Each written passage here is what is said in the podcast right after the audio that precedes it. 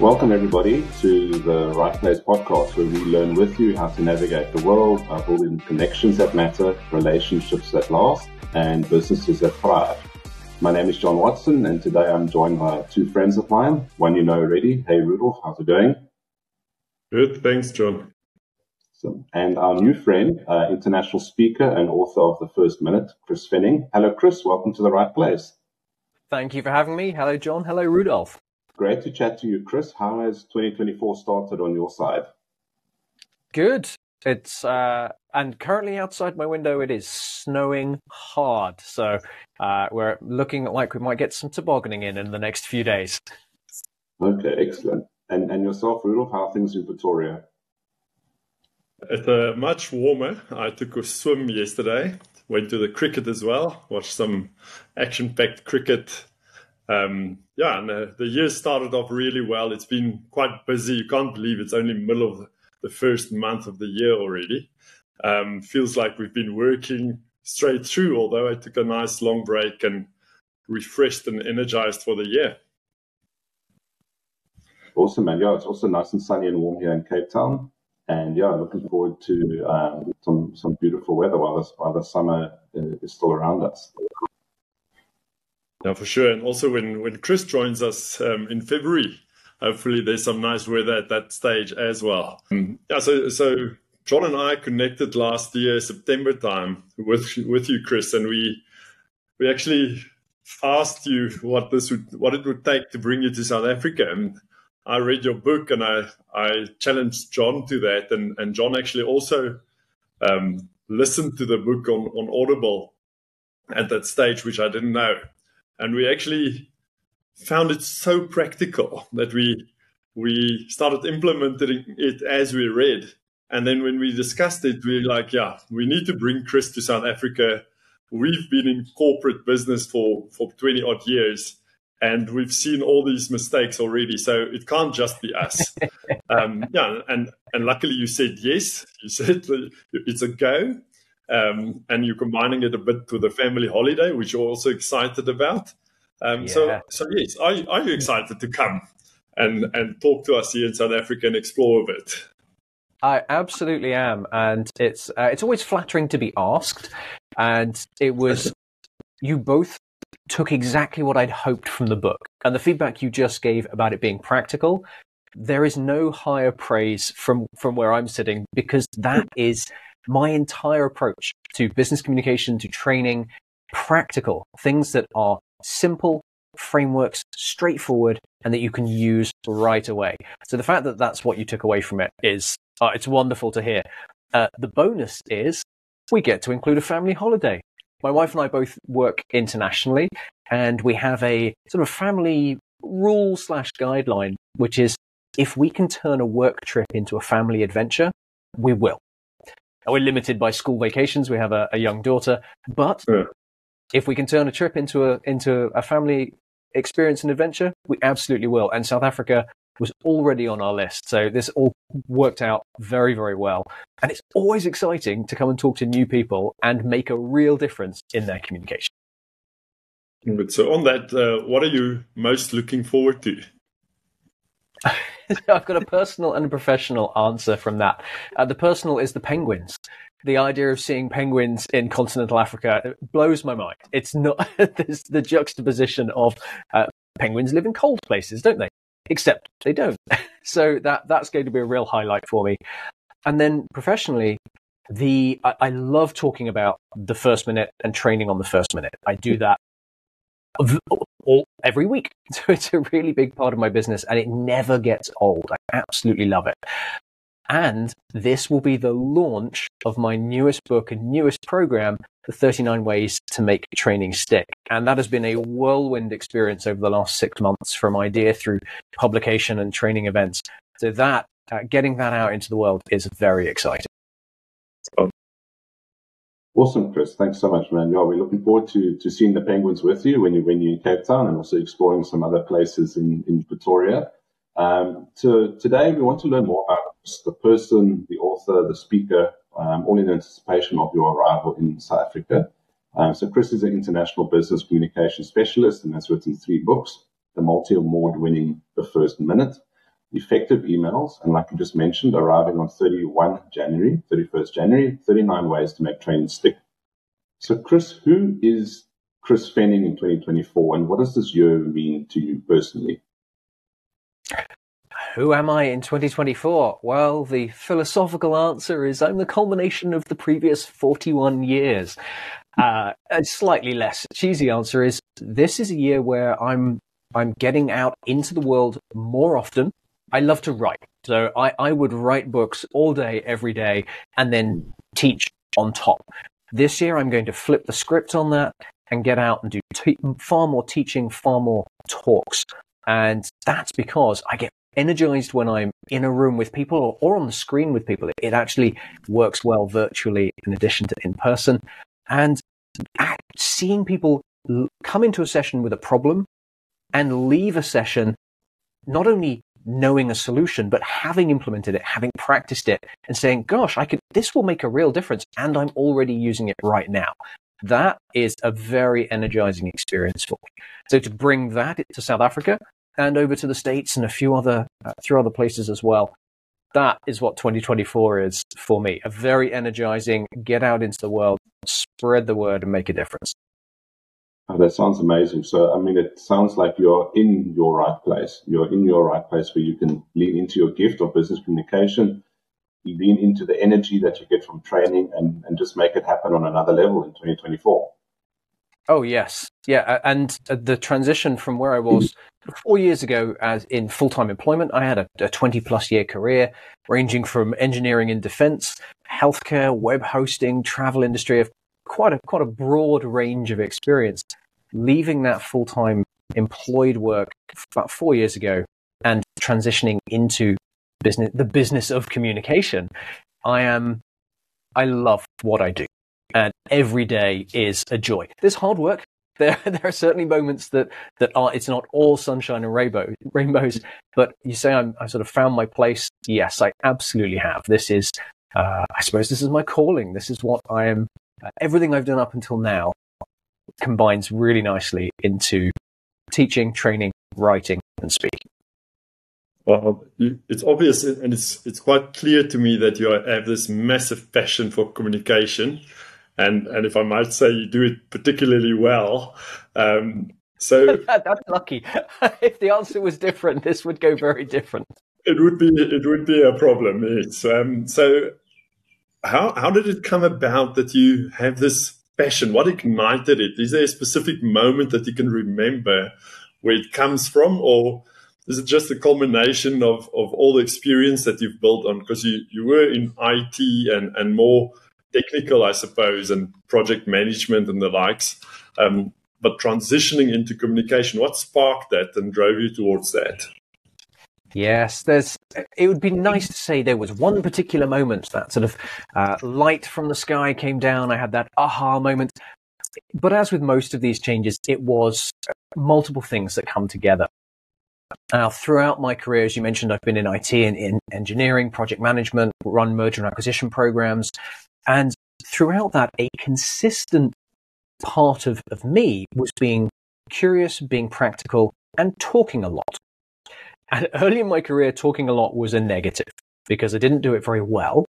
Fortunately, I was given some guidance that turned me from the path of lots of talking equals good communication onto the better path of learning the skills, learning the frameworks and the methods to communicate effectively in different situations. So that stuck with me through my whole career. And then as I became a, a manager and leader and a director uh, in a very large company in the US, I took on a role of teaching other people this. So I would teach people in my teams, the other teams in my department, other departments in the organization. And it ended up with me teaching sort of a 300 person department that I'd never worked with before. They didn't know who I was, but I was brought in because I was known for being a good communicator, good at communicating with customers, with clients, and with executives. So all of that was building up my experience, building up the frameworks, me finding my way in the communication field. And then a couple of events all came together. The first was I think it was on my second or third uh, executive development program, and there were communication training courses in there. And they would say things like, to be a good communicator, you need to be clear and concise. And me being the person who asked questions, stuck my hand up in the air and said, great, how?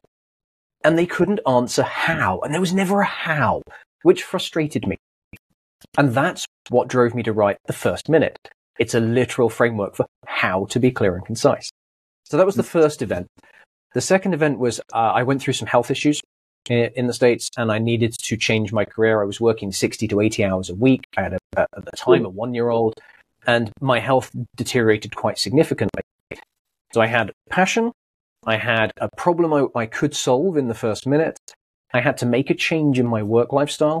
And we wanted to move from America back to Europe to be closer to our family. And those things came together and it prompted my wife to say, you need to make a change. Let's work out how you can go and do this business by yourself. And my mm. best friend said, if you don't become a communications instructor, I'm going to come over there and knock you on the head because this is what you're meant to do. And I, I hadn't realized it until that point. So those two things, the support, love, and slight threat of violence from a friend put me on this path. And I took the leap. We left America, we came back, and I gave myself uh, a few years to see if I could make this work. And it has gone beyond my wildest dreams. That's amazing, Chris. It's so it's so inspirational to hear a story like that, where we, where you're almost stuck in an impossible situation, but yet that difficult situation had prepared you for your next step, where you had taken all the challenges and all the non-communication and all the bad communication you've seen, and now you've turned it upside down and turned it into into a career that that we, we think is thriving, and, and and we enjoy reading your books. Um, how did your wife um, handle this? Because obviously you've had your normal day to day, and obviously um, you were working very hard, but now transitioning into something where you kind of determine the direction um, that that you're going in. You kind of the captain of your own ship. You have to figure it out for yourself. How, how did your wife handle that, and and and what support was she giving you? Uh, she is my. I would not be doing this without her. She is my biggest supporter, and she gave me the most valuable gift possible. There's nothing more valuable uh, in terms of setting up a business. She gave me time and space to do it.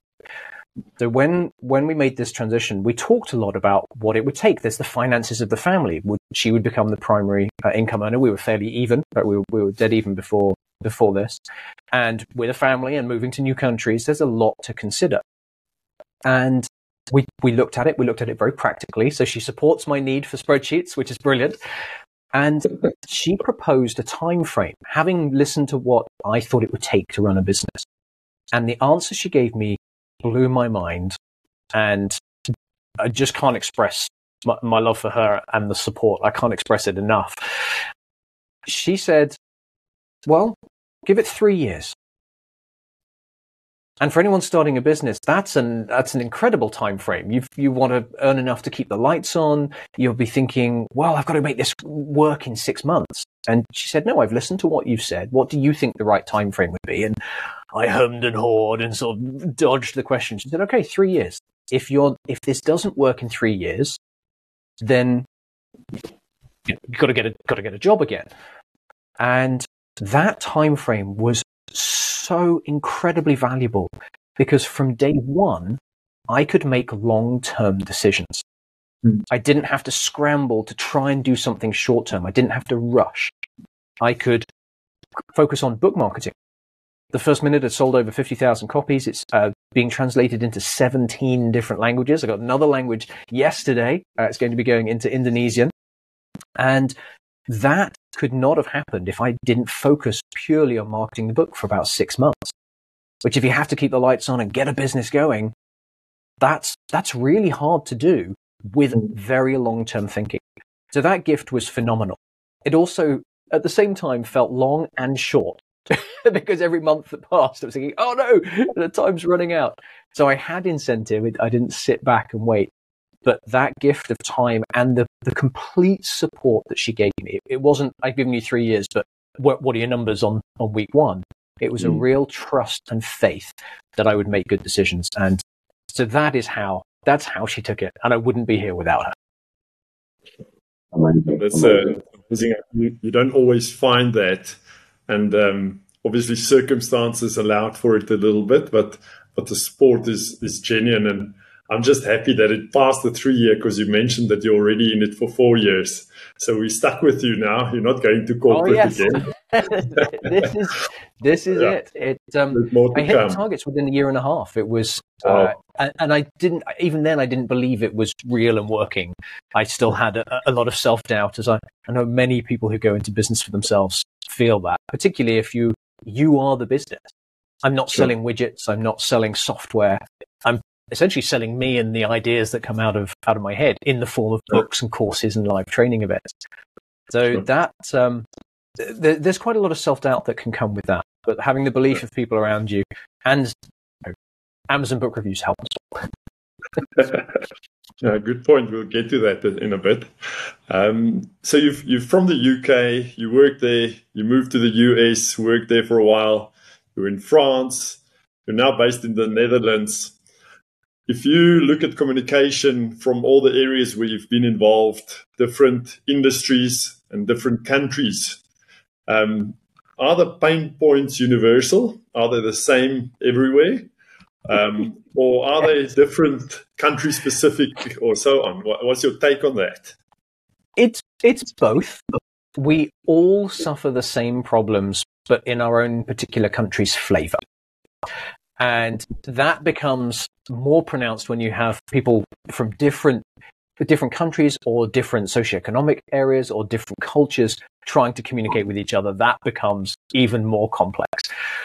So, getting to the point, if you, I, I guarantee, I, I bet every penny I've got that people listening to this can think of a time when they've when they've experienced this. Someone is talking to them and one, two, maybe three minutes in, they're thinking to themselves, why are you talking to me? Or I see you both laughing there on the screen. Or they're thinking, what is your point? Hmm. What do you, why are you telling me this? What do you want from me? Those are universal problems. And the great thing about the areas that, that I focus on is I try and find those problems and then solve them. So the first minute is the answer and the framework so that no one will ever think, why are you talking to me and what's your point? You can avoid those, those problems. Where we get into the international uh, difference, it can be uh, some cultures have a reluctance to say no because they will want to to very much support their client. Um, some cultures are more direct. Some are more circumspect, or will will talk around a point rather than directly to it. And Erin Meyer wrote a fantastic book on this. Um, it's called The Culture Map. And it's a, it's a global review of how we interact and not just communicate. There's others, leadership, um, management stars and things in there as well. And she breaks down with tons of research how different cultures can, can end up sort of at loggerheads and end up fighting each other simply because their cultural background means they are inclined to communicate in one particular way or another. But what is seen as a problem for one is not seen as a problem or an issue for another. So I recommend everybody grab a copy of Erin's book, The Culture Map. And I think chapter four is about communication. If you read just one chapter, I'll read chapter one and then read chapter four. So read two.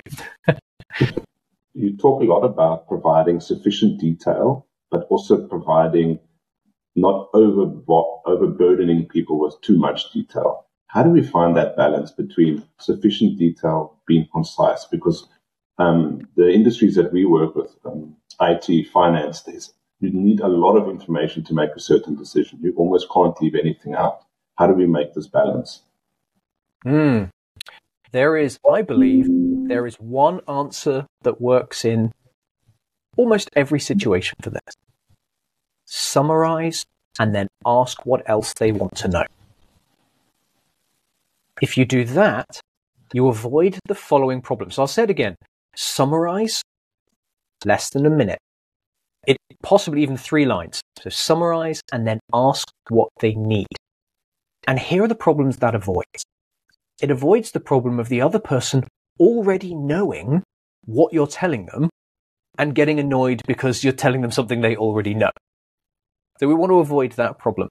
It avoids the problem of the other person not caring if you've ever been in a situation where someone is giving you loads of detail and you think, I just don't care about this. I don't need it to make my decision. I don't need it for this other thing. That's frustrating. It damages the reputation. If you deliver and over deliver information to someone, you will damage your communication reputation. And that has knock on effects for client relationships, for career progression, for just generally being invited to things and people rolling their eyes and they say, oh, Chris is going off on one again. Great. Okay, I'll tune out and think about something else. He'll, I'm sure he'll let me know when he's done.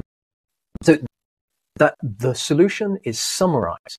And the first minute's got one method. There are a couple of other methods, of course, that work, but state use goal, problem, solution. We'll talk about that another time. Um, and then ask, and here's the ask is, is there anything else you, you, you need or want to know about this? And if you do that, the person go, yes, I'm really interested in this detail, or please send me everything, or no, I don't have time, I don't care, I just want to get to the get to the point or get to the decision. So summarize and then ask. To compare communication or effective communication to a metaphor or analogy, which I'm sure you use um, less than than what I sometimes do. Um, what would that be? What would that analogy be? And then how does it influence your approach to teaching and writing? Oh, wow. That is a question I've never been asked before. So if I compared the whole of communication to an analogy, yeah. um, I, I do have one. Yes. It's communication skill. So first of all, I've got to preface it with communication is not a skill. To say that again, communication is not a skill. Communication is a situation where you want to convey message, meaning, information to one or more people. And that situation could be in a one-on-one conversation. It could be on a stage to a room. It could be in a sales meeting or a conflict. So communication is not a skill. It's a situation. And to communicate effectively, you need to use the right methods, tools, frameworks, and you need to use them well or well enough for that particular situation. So you asked for an analogy or a metaphor, and here it is. Communication is like cooking. To create the outcome you want, a meal, you need to have a range of skills at a good enough level and different ingredients. So you have to have knife skills. You have to be able to use certain types of pans. You also have to know how much of each ingredient to put in and when to blend them. The same is true for communication. If you want a communication outcome, let's say you're negotiating, to get really specific now, you're negotiating a sale. You need to use tools and techniques that are different than if you were de escalating a conflict in a team. Different skills, very different skills to getting up on stage and presenting because those mm. situations require different ingredients. So communication is like cooking. You pull for, on your different skills and you add different ingredients in different amounts to deliver the outcome you want for that situation. And I can add that you actually bring the, the cookbook and you write it for us.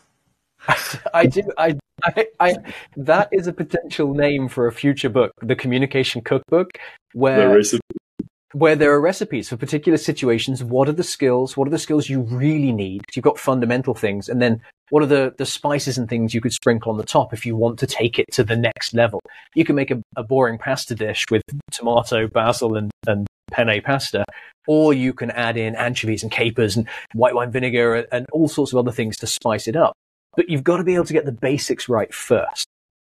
And rather than going down that, that future book, which doesn't exist yet, the getting the basics right, that's, that's my passion. And that's what in these books and in the trainings, this is what I deliver is giving people those fundamentals. Think of it as communication cooking 101. These are the skills that when you know how to heat and cut uh, and, and mix the basic ingredients, you will create good meals, even if they're simple. And you can build on that to become a master in whatever particular uh, situations you want to want to explore going forward. No, Chris, that was an amazing answer. Um, I love the analogy. I love cooking myself. My wife loves cooking. Um, so Africa has got amazing flavors, amazing dishes for you to try when you're out here. So you can look forward to some really, really good food in Cape Town and Pretoria yeah. side. We'll, we'll show you some nice places. Oh, I'm looking forward um, to that. Yes. Awesome, Chris. Um, so in communication, the pause or the moment of silence can be as powerful as words. So we've talked a lot about words. Let's talk about silence. How do you view the role of silence or taking a pause moment um, in effective communication? And do you incorporate any of this into your, your training that you present? Ooh, a few parts to the question there. So, how important is it? It can be very important. It can also be devastating if, if used incorrectly. So, hmm. the pause is, is what we're talking about. It's another method. So, applying that method or ingredient at the right time makes, makes things work. When is it useful? Well, there are a few different uses for it, again, in different situations. So if I'm if I'm teaching and I make a particular point that I want the audience to to really think about for a moment, I'll do some things leading up to the point. I will change the way that I speak. I might speak slower or change the tone or volume.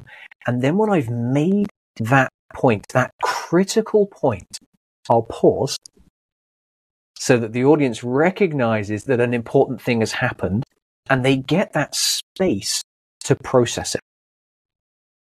And a pause doesn't have to be long because our brains work at about four times the speed of our mouths. We, we think at something like 800 words a minute. We speak at 150 to 200. Oh, we read at 200 and we speak at 100 to 120. Depending how excited we are, we can really talk fast if we want. So a pause provides time for the brain and the brain works quickly. The pause provides emphasis. It provides space for the audience to consider. And then for anyone listening to this who is in sales, the pause allows the other person the time and space to make the decision. When you get in your sales call and you get to that point of making the offer, so we've got we've got this event coming up. We've got a number of events in Cape Town and Pretoria. Their tickets are available now at the moment. Um, would you like, or will you, will you send ten people to this event? Then shut up, Chris, don't say another word. don't trample on it. Don't give extra information. Don't go because of this and then resell and, and give the person the space. And that is one of the, particularly in sales, a very powerful use of pausing. And it's hard to do. Can you um, remember a specific instance in some of your training sessions where someone had this aha moment and they had a breakthrough? And, and can you mention one that specifically stands out for you? Yes, uh, yes, and it happens regularly. This isn't a one-person event. So part of the one of the first minute training events, there are a couple of different types, but the, in one of them, the audience members practice creating a summary of an update they need to give. And I do a whole program on this called Smart Status Updates. We're going to be delivering that, I believe, in Cape Town. That's one of the events in Cape Town. Includes and in Pretoria includes Smart Status Updates. And so the, the, the participants in the training take two minutes to use a framework that they've just learned about to write down a very quick summary. And it's three sentences. Hmm. And then a few people will stand up and deliver it. And this is, this is the aha moment that I love because it happens every time. Somebody gives the update and another person in the audience, because it's usually team, says, Oh, okay, so that's what's happening on that. Great, we don't need the call next week. They actually deliver an entire status update and they start knocking meetings off their calendars because mm. the audience goes, Oh, great, that's everything I needed to know. Um, and they might ask a follow up question or they'll say, Oh, great, I'll talk to you for a couple of minutes at the end and, and we can wrap that up. So the room, so those two individuals get that real experience and the whole room gets to see, oh wow, by giving three lines, we can kill a whole meeting or at least you know, maybe cut it down, turn it into a short conversation. And that moment, it gets me every time. And uh, I think I'll be disappointed if it doesn't happen at some point because it leads on to showing the value of getting the simple things right. And John, coming back to your question earlier of how much detail to give, it shows you don't need to give, you can ignore 90% of what we normally deliver in an update and we can give a, the right information in the right way, and the audience goes, Great, thank you, I've got it, no questions, let's move on. Excellent, Chris. Now, after these training sessions that you do, where people have these breakthroughs, they go back to their organizations, they go back to their teams, and there can be sometimes some resistance to change. Resistance to change, the number of meetings, the detail in emails, things like that. How do you address that? And, and, and do you address it in, um, in your training sessions on the first minute? And, and what strategies have you found effective in getting teams and leadership on board with, with, with what you, you train people on? Well, of, of course, the answer is bring me in to individually train everyone in the company because that's clearly the best best approach. I'm available. Uh, please call. and sometimes that is the right answer.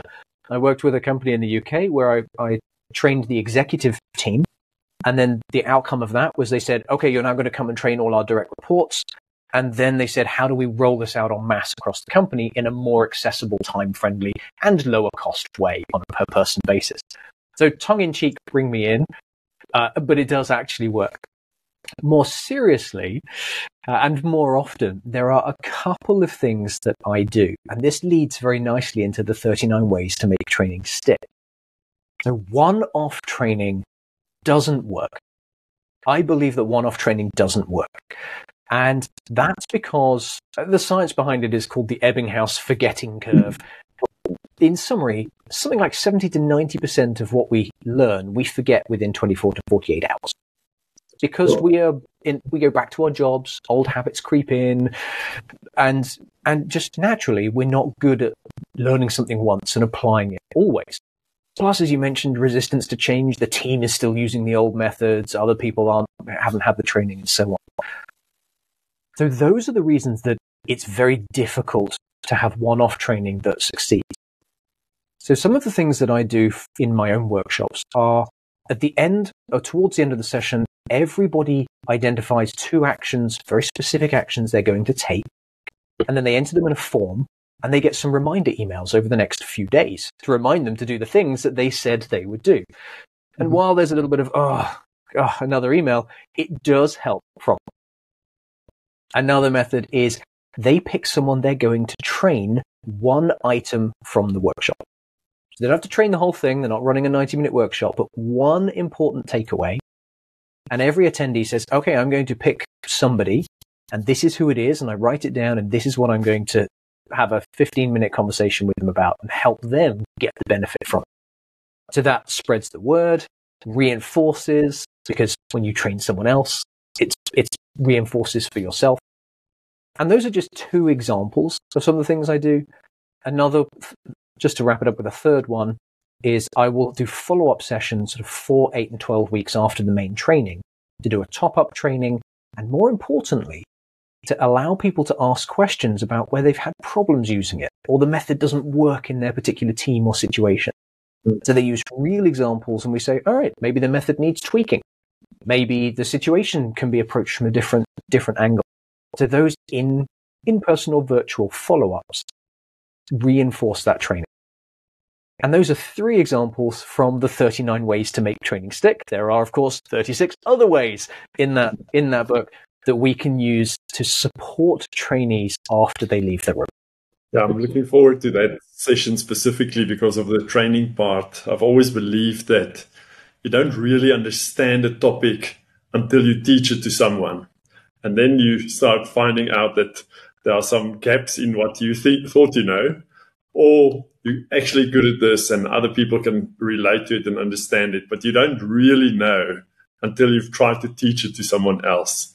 Yeah, so we, we're having the first minute tour that we mentioned quite a few times now, starting from the 12th of February. Um, mind you, it's my birthday on the day. I mention it to everyone if I see the date. Um, but from that from that date onwards is the is the tour for two weeks. So, John, you've been arranging quite a number of events in the Cape Town area. So, what are we what are we looking at in Cape Town for the tour, the workshops, and so on? So, so on the 12th, we're hoping to book some one-on-one uh, private talks um, at some corporate uh, companies here in Cape Town for, for Chris to talk uh, to, to teams. Um, and what we learned from Chris is that he talks best to finance and IT teams, but he can almost talk to any team. So you don't have to necessarily be in finance or IT or an executive. You can be have junior staff, anyone that's that's communicating on a daily basis or using emails or having to give status updates will, will benefit from him. So on the 12th, we're hoping to, to book some one or two private uh, company talks for him. Then on the 13th of February, we have the first minute small business workshop, which will be at the, the Sanlam Auditorium, which will be a full workshop on uh, the first minute with a, with a bit of a focus on, on small businesses as well. Then on Valentine's Day, the 14th, Chris is presenting at Innovation City in the heart of Cape Town, uh, which we're very excited about. It's a great, great venue there. And then on Thursday, the 15th, we have the 39 Ways to Make Training Stick workshop um, at the Sanlam Auditorium again. Plus, in the evening, Chris will be talking at the, the Clara Business Network event um, that I run here in Durbanville, Cape Town, which is quite exciting. And then on the Friday, we have an invite only IT focused networking event where Chris will be talking about translating tech talk into business language. Um, I think it's going to be a great week. Hopefully the weather plays plays along and, and your wife and daughter will have a great week um, in Cape Town as well with us. Um, Rudolf, how does your the week look in Pretoria? Yeah, so we first planned to give Chris a bit of a break since his family's around and needs to see a little bit of the country as well. So that weekend, um, um, yeah, is for Chris to enjoy. Then from the Monday, again, we, we're having some private workshops. Um, we've got three slots available still on the Monday um, for someone to book. The very exciting part for me is the two workshops on the 20th of uh, February, we've got the 39 ways to make training stick. Um, tickets online available at Seat Me. It's at the Atterbury Theatre in Pretoria. Um, starts at half past eight. And the following day, on the 21st of uh, February, we have the small, uh, the first minute, also the small business workshop, starting again at half past eight at the Atterbury Theatre. Tickets also available online. Then on the Thursday, the 22nd, we've got a planned business uh, networking breakfast in the morning. And then the evening, we have the Irene Business Network um, that also host in, in Centurion in Pretoria. Um, and then we have one slot open for a private booking or private company talk in the middle of the day. And then lastly, on Friday, before we send Chris back home, um, we'll, we'll have a, bit, a session or two again um, we've got a lot of prospects um, lined up for specific ones and, and, guys that need to make a decision or two. But if you need to do um, one of these sessions in private and you don't want to attend the, the net or the, the physical events, the, the uh, one of paid events, then you can book your whole team for a, for a workshop rather and get everyone on the same level, which I think presents great value. Um, yeah, so that's what we've planned so far. And then um, a surprise for Chris as well before he goes back home. We have to show him a little bit of the Pretoria or Gauteng scenery as well, and not just leave him at his own demise or devices rather. Just give me a bus ticket and, and send me out. You'd be surprised at our public transport here in Gauteng. Uh, excellent, Rudolf. Yeah, this, this tour is jam packed. There's there's many different events um, many different angles that Chris is going to be talking on. I think there's something for everyone from the first minute to 39 ways to make training stick to the tech talks, which is a bit more IT focused. And I really think people can, uh, will, will benefit from this. I think it is very, very practical. And I think it's a good way to start the year. You need to have better communication. Who knows where your company, your business, your products, your services, your solutions can go if you just communicate um, about them better. Um, so, what do you think, Chris? Are you excited for the tour? No, I really am. As you were going through the events, I was thinking, oh, we didn't talk about the, the tech to business talk. That is uh, bridging that divide. Uh, that is going to be a fantastic event. So yes, I'm excited. The the venues are incredible. The Atterbury Theatre uh, looks fantastic, and the uh, the sessions are going to be fully interactive. So if anyone thinks, oh, I've got to listen to somebody talk for a 45 minutes or an hour and then I get a chance for questions. Nope. Nobody wants that. I don't want that. You don't want that. That's not how we get value. These sessions are interactive all the way through. There'll be activities, questions. You'll be doing some stuff because applying is a great way to learn. And uh, very excited about all the events. So yes, listening to that was uh, getting me even more excited about coming to South Africa Good, because uh, every time that we speak, I actually learn something new. So even today, as we we spoke, I got some new pointers and new things, and and I, I understand the book's got so much information, but but every time that we engage in thinking about how we communicate, how we handle certain situations in a in a business environment, or giving status updates and so on, you learn something again. So yeah, we appreciate your time. I think the um, the guys attending the workshops um, as well as the the closed sessions for for corporates are going to get immense value um, that that I don't think is necessarily available in, in the sh- same way, shape, and form as as you're going to present it to us. So I'm really, for one, looking forward to that. Um, yeah, so that's it for today. I think we've taken some a lot of your time already. But we, I want to thank you, John, for for putting this together, and Chris, thanks for your time. Thanks for being so uh, willing always to chat to us, but also to for your enthusiasm to come to South Africa and, and make a bit of a difference here. Um, we look forward to that, and and I quite enjoyed this talk this morning as well. And from me, that's it. Um, we'll see you again next time from Chris as well and John at the right place.